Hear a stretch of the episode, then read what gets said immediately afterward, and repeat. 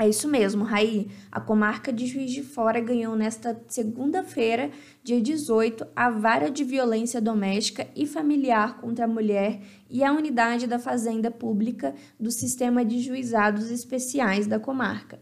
As novas unidades vão funcionar em um prédio anexo na, na Avenida Brasil e vieram para garantir mais agilidade nos julgamentos que tramitam na comarca Juiz Forana.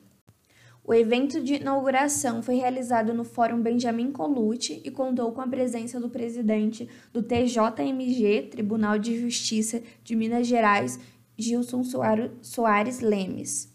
Durante a inauguração, o presidente do TJM destacou que a medida faz parte do PROJEF, projeto de justiça eficiente que prevê o aprimoramento e qualificação do atendimento à comunidade e destacou que Juiz de Fora conta com significativa demanda processual, pois a comarca é uma das maiores de Minas Gerais. Aqui nós temos a atuação de 28 juízes, com acervo total para magistrado de 9 mil processos ativos e uma média mensal de 290 feitos. Já na segunda vara criminal da comarca, que acumula feitos relativos a Maria da Penha, tem uma média de 304 processos distribuídos mensalmente e um acervo de quase 7 mil processos.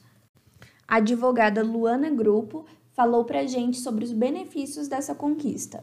Sem dúvida, é um ganho muito importante para a cidade de Juiz de Fora. Isso vai dar mais agilidade aos processos, além de poder oferecer mais acolhimento às vítimas, né?